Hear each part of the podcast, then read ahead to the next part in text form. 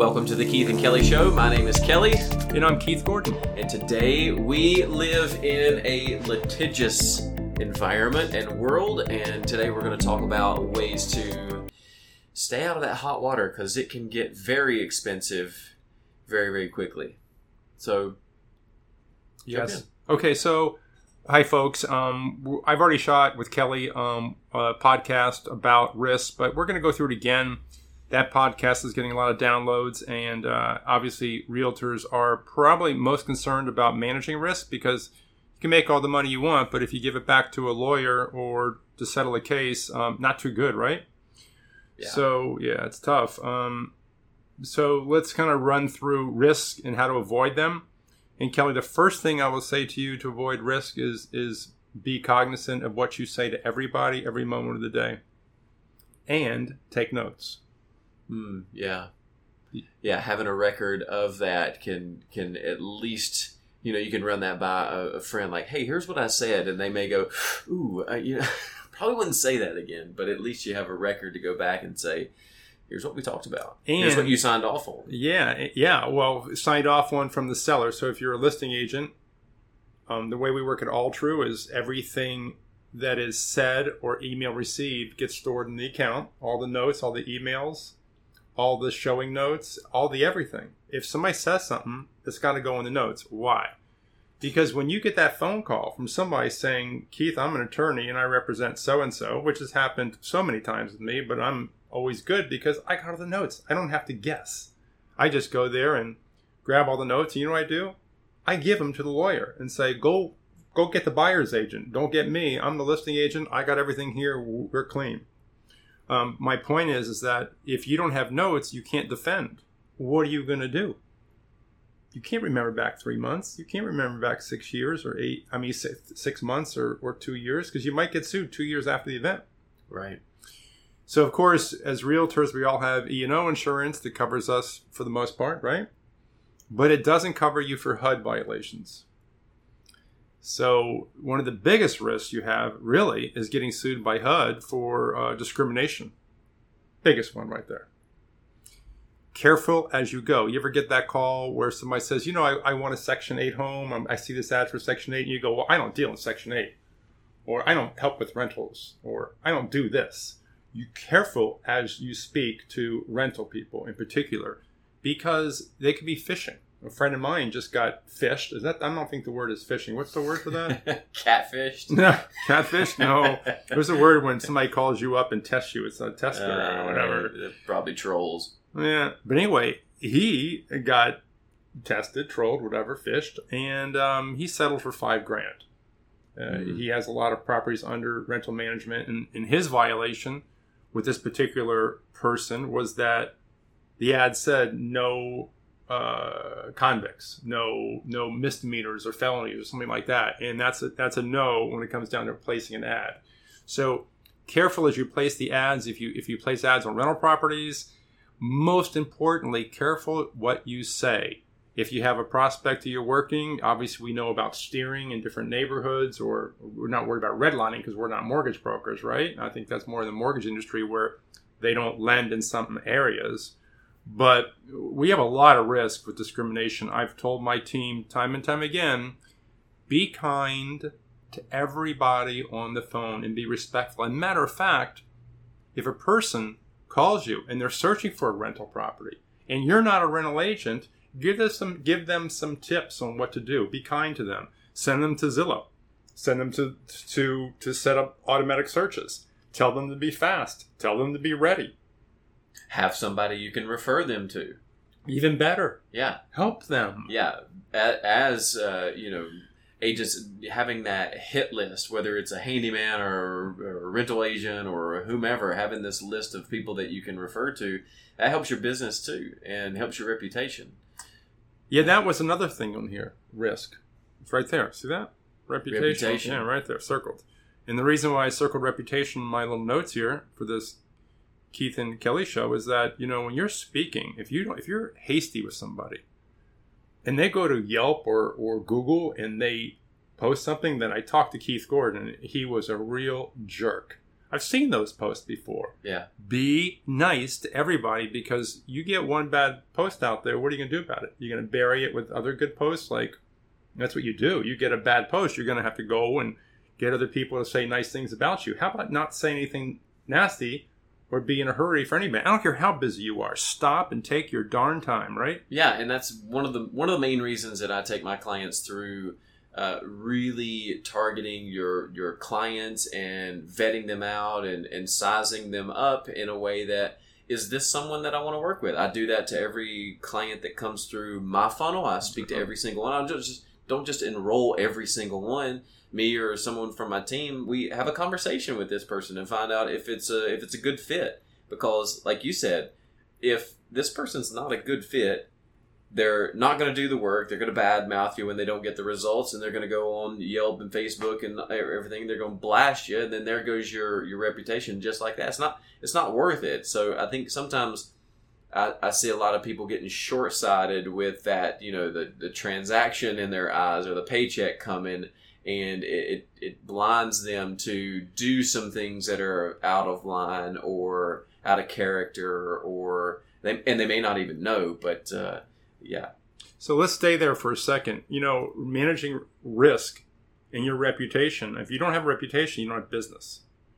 So um, be very careful when you're speaking to your clients and customers that you don't offend them. I've said this so many times that you have risk in every one of your contacts. There, it's all it's all a risk deal. What you say, how you say it. You don't want to offend them. You want to be careful when you ask them for a price drop. You want to ask them. Don't tell them what to do. And, and also, when somebody, a seller in particular, is putting their heels down and they will not replace the electrical panel because it's a faulty Pacific, you know, um, Pacific or one of the many um, faulty uh, panel boxes, if they don't want to replace it, don't beat them up over it. I had a seller that told me that he has a friend that's coming from North Carolina to Florida. He'll be here in two weeks. And when he gets here, he's going to replace that panel box for me. It's going to save me about $300 and I'm going to wait. And we lost the deal. But we got it back. We got I'm not worried about because we got another deal. We probably could have sold it two or three more times. I wasn't I wasn't aggressive with him, but I said to him, I said, you know, never seen that before where we're not fixing something that's that's gonna stop a deal. But I understand what you're saying. Uh, so are you sure you want to wait two weeks? He goes, yes, I am. I go, okay. Well, then we wait. Okay. Now, did I get a review from him? I don't think so. I don't need a review from everybody. I'd like a review, but the point is, we ha- I handled it right, even though I thought it was the most bizarre thing ever that you don't just get an electrician to change out the panel box and pay the twelve hundred or fifteen hundred dollars right, and yeah. let's move on. But it's not my home; it's his home, right? And he wanted to do it a particular way, that made him happy, and he was wanted that two hundred or three hundred or four hundred dollar savings. That's not my call, but I did make the right call on not saying you're an idiot. I'm yeah. done working with you, and I knew he was tough to begin with. I could tell. So back to your thing, careful who you who you pick as your clients. In real estate, unfortunately, we all need commissions. So you you as a coach, I mean, you're getting married with that person in a different, little different way than we are. We sure. can manage those sellers somehow and and take our notes and be careful with them whereas you have to actually you know get that person to work with you to succeed or they're not going to succeed right yeah i think the biggest the biggest tip that i could give agents in this type of scenario is take off your your sales hat for just a second and put on a, a doctor's lab coat a doctor never never never never now a good doctor let's you know there's some questionable ones out there i'm sure but a doctor said gives you choices, gives you options, leads you to a decision. It's not saying, "Hey, you have to take this prescription." What does he say? What does he or she say? "Hey, you can take this prescription and you can follow this plan and you can live a long healthy life, or you can keep doing what you're doing and you're dead in 3 months." But he's not going to he's not going to say like you have to do this because they, must they have that. no control because they have no control number one right. and if they say hey you have to take this prescription and the guy ends up croaking then you know he's on the hook for that too but yeah so uh, keeping down this road of risk and not getting down too many rabbit holes but you know when talking about control when you're working with sellers you don't have so, many, so much control same thing with buyers uh, but you do have control of what you say, and you have control of your reputation to a large point. Um, I've only had one bad review.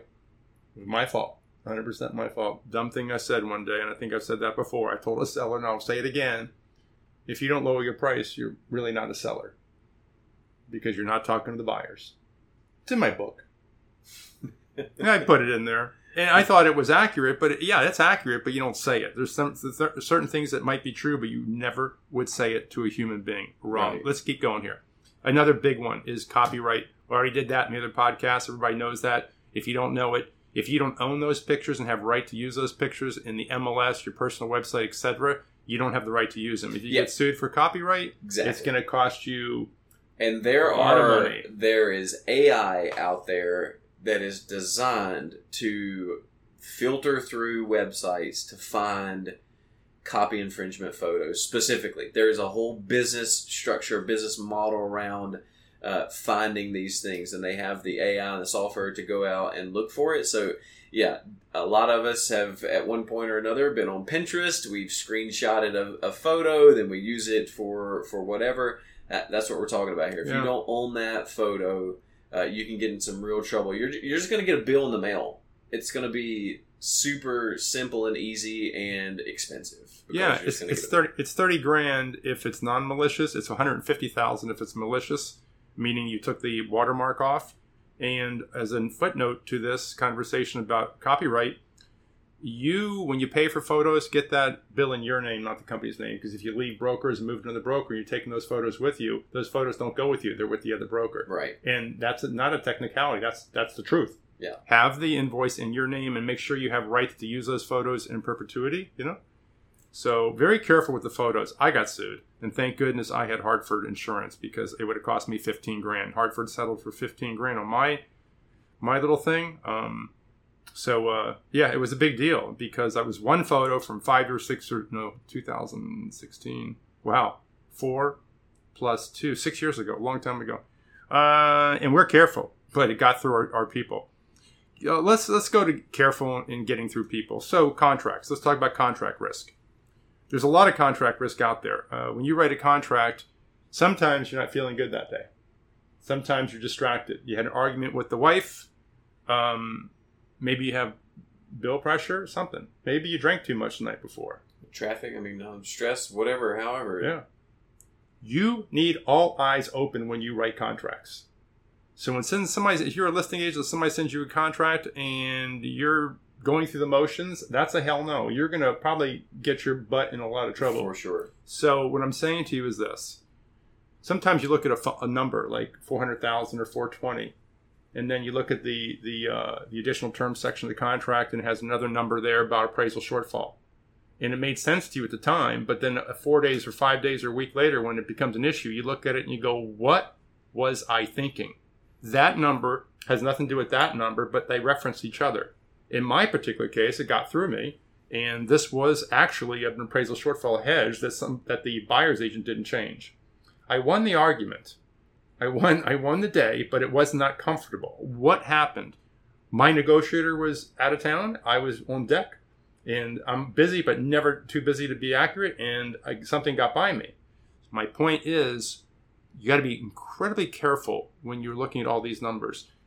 I like two or three eyes. I have a transaction coordinator that does the authentic signing, and she is not responsible to be dogmatic authentic signer. No, she is charged with looking at all the numbers and making sure it all balances out. The same thing with the commission verification form when we're, we're getting paid or we're, we're, we're authorizing the payment of commission. Same mm-hmm. deal.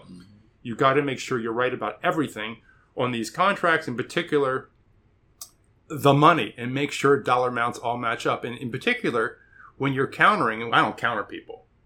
I, I just have them upload back to me, back to me. It's called the one way street. It keeps power in my court. But the point is, just because they're sending it back to you doesn't mean they gave you all your edits that you asked for.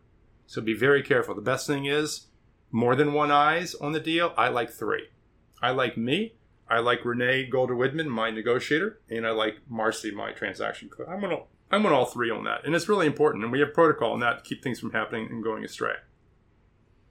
So what's next? Uh, let's go to insurance. I mentioned the Hartford to you. If you don't have business insurance, Thank goodness my partner bought the Hartford, you know, six years ago. Been paying that premium every year.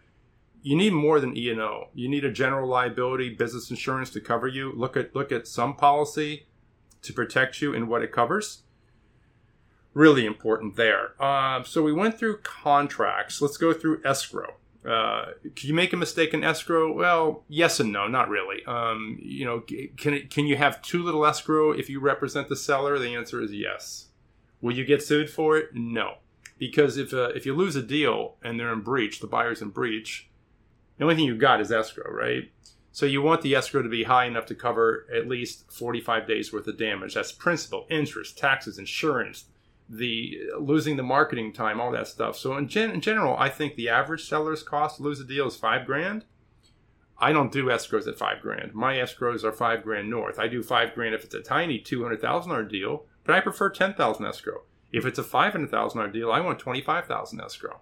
If it's an all cash deal, I want as much as I can. Why? Because it protects my seller. That way, I control the uh, the tempo of the deal, and in case Yeah, it goes that's a good amok, yeah, Yeah. I, I I got some way to protect my seller. It's all about protecting either me or the buyer or the seller, right? You got some leverage too. Yeah, you got leverage. Very important. Another huge risk is the MLS entry. Let's go to MLS entry. Commissions. Let's say you're offering 2.5. You have a listing agreement 2.5, but you put 3% in the box. Why? Because 3% is on your brain all the time, right? And you put 3% in the MLS, but you only got permission to offer 2.5. You're going to lose a half a point right there. A half a point on 500,000 is 2,500. Not that big a deal, right? Is that right? Five times five is 2,500. Mm-hmm. Not that big a deal. It's 2,500 but it could be bigger. You could put a, a bonus in there of 10 grand and mean a thousand. That's $9,000 mistake. Here's another MLS entry mistake square footage. Your seller says to you, uh, no, the tax rolls are wrong. I'm not 1600, I'm, I'm 2300.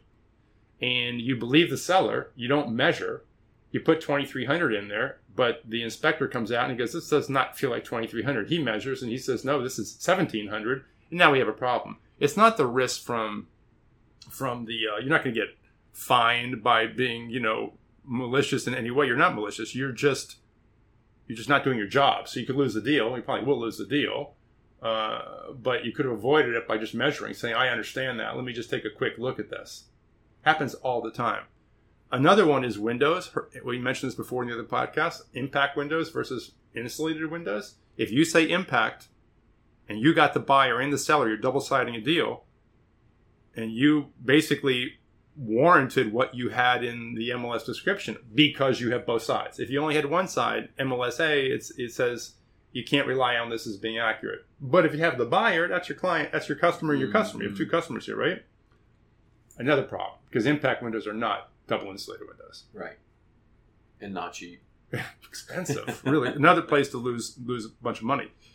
Uh, let's see what else we can talk about here with mistake. Let's talk about buyer's agents for mistake. Most typical call I've received from lawyers uh, from f- about buyer's agents, which is not me because I'm typically the listing agent, is uh, septic tank was there, but I didn't know it because nobody told me it until we got it closed. Nobody even inspected it because they didn't think that it was on sewer, right?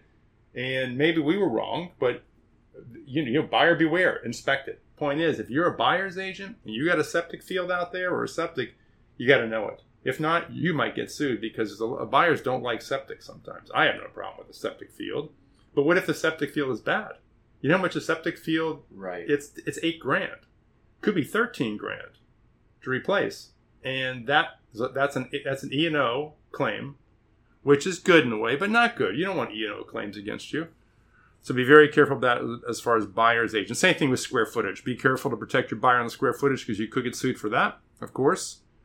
And what else could we talk about regarding risk? You got anything, Kelly? I think I just would like to, after we've scared everyone uh, into a, a frenzy here, that was not our uh, intent to uh, make you fearful because a lot of times these fears of being sued or these fears of uh, being in, a, in legal battles and making sure everything is right uh, can cause stress and cause lack of performance and can actually cause mistakes. And so, what we're trying to do in in this episode is like, hey, be mindful of this. just be aware of this. It may not be your sphere of genius, but don't try to make it so. Find someone on your team or a partner or a mentor or a coach or someone that you can bounce some ideas on or questions. Hey, I don't know about this. I don't want to say this and get into trouble. How should I how should I act? And do your due diligence before you you step into that ring because you'll get you'll get punched in the mouth if you speak from which you're you're not certain. And so again, we're not trying to, to scare you. Everything has a risk associated with it, but just be mindful make sure you cover yourself as best you can.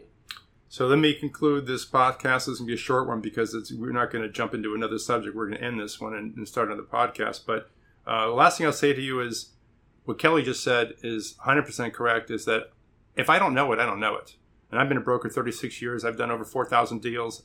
I've seen almost everything, right? I still don't know, know everything. Why is that? Because it's so difficult this real estate. There's so many angles to everything. It's complicated. And sometimes it gets really complicated. So guess who I call, Kelly? Florida Legal Hotline. I've called them 200 times in the past 10 years, and I like them. I mean, they're they're they're sort of friendly. They're nice, and I present my case to them, and usually I kind of know the answer before I call. But because I think I know the answer, doesn't mean I know the answer, and I want to I want to know it. I want to know what the right answer is for the situation. How about when somebody doesn't close on the closing date? They funded the account. Happened the other day. Buyer funds it for four hundred and twenty thousand dollars. He's two days outside closing, and the seller says, "Sorry, I already gave put the money up." But he was in breach. He was. But now, how does the title company return the escrow without a release and cancellation? And do you need a release and cancellation? And is that contract really dead? Because there is still equitable interest possibly still there. You might be in front of a judge. So I bounced that off of Florida Legal, and they gave me their opinion, which was they didn't speak to the contract, um, but they spoke to needing a release and cancellation because that escrow doesn't belong to the title company. It belongs to others, correct? Escrow belongs to others. It's never yours. It's you're holding for another, right? So you always reference your broker, call Florida Hotline, bend their ear. It's it's a great exercise for yourself and always read the trade magazines. They have that section you know q&a section where they talk about what do i do if i'm this? And what do i do if i'm that in this situation? Do i have to do, do all my commissions even if i do a bpo have to go through my broker? Well the answer is yes. Every bit of dollars that come in have to go to the broker right? So uh, you need to know these things and the way you know them is to ask. Don't get sued. Ask. Right you don't know everything. Even if you're a pro, you don't know anything. And a lot of times that'll build connection with whomever your client is to say, hey, I, I don't know the answer to this. I'm going to find the answer. We have a whole team of resources and tools at my disposal, but I can't speak to this right now, and I want to make sure that I keep you safe and myself safe. And when you have a conversation like that, they're going to go, gosh, man, he's really looking after me. That's what I do. Right. That's what I do. I'm not embarrassed. I don't know. I said, I don't really know. Yeah. Let me make sure I know. I'd much rather be embarrassed than be $25,000 lighter. Oh, it hurts. It hurts. It Yeah. hurts if you get sued. It is not good. It's also not good for your reputation. Anyway, Absolutely. let's close this one out, Kelly. All right. Well, uh, yeah. If you've got some legal questions, or you got a, we're not giving legal advice That's here. right, that's Uh, right. We're not we lawyers. do have a lot of uh, of tools and contacts that we can.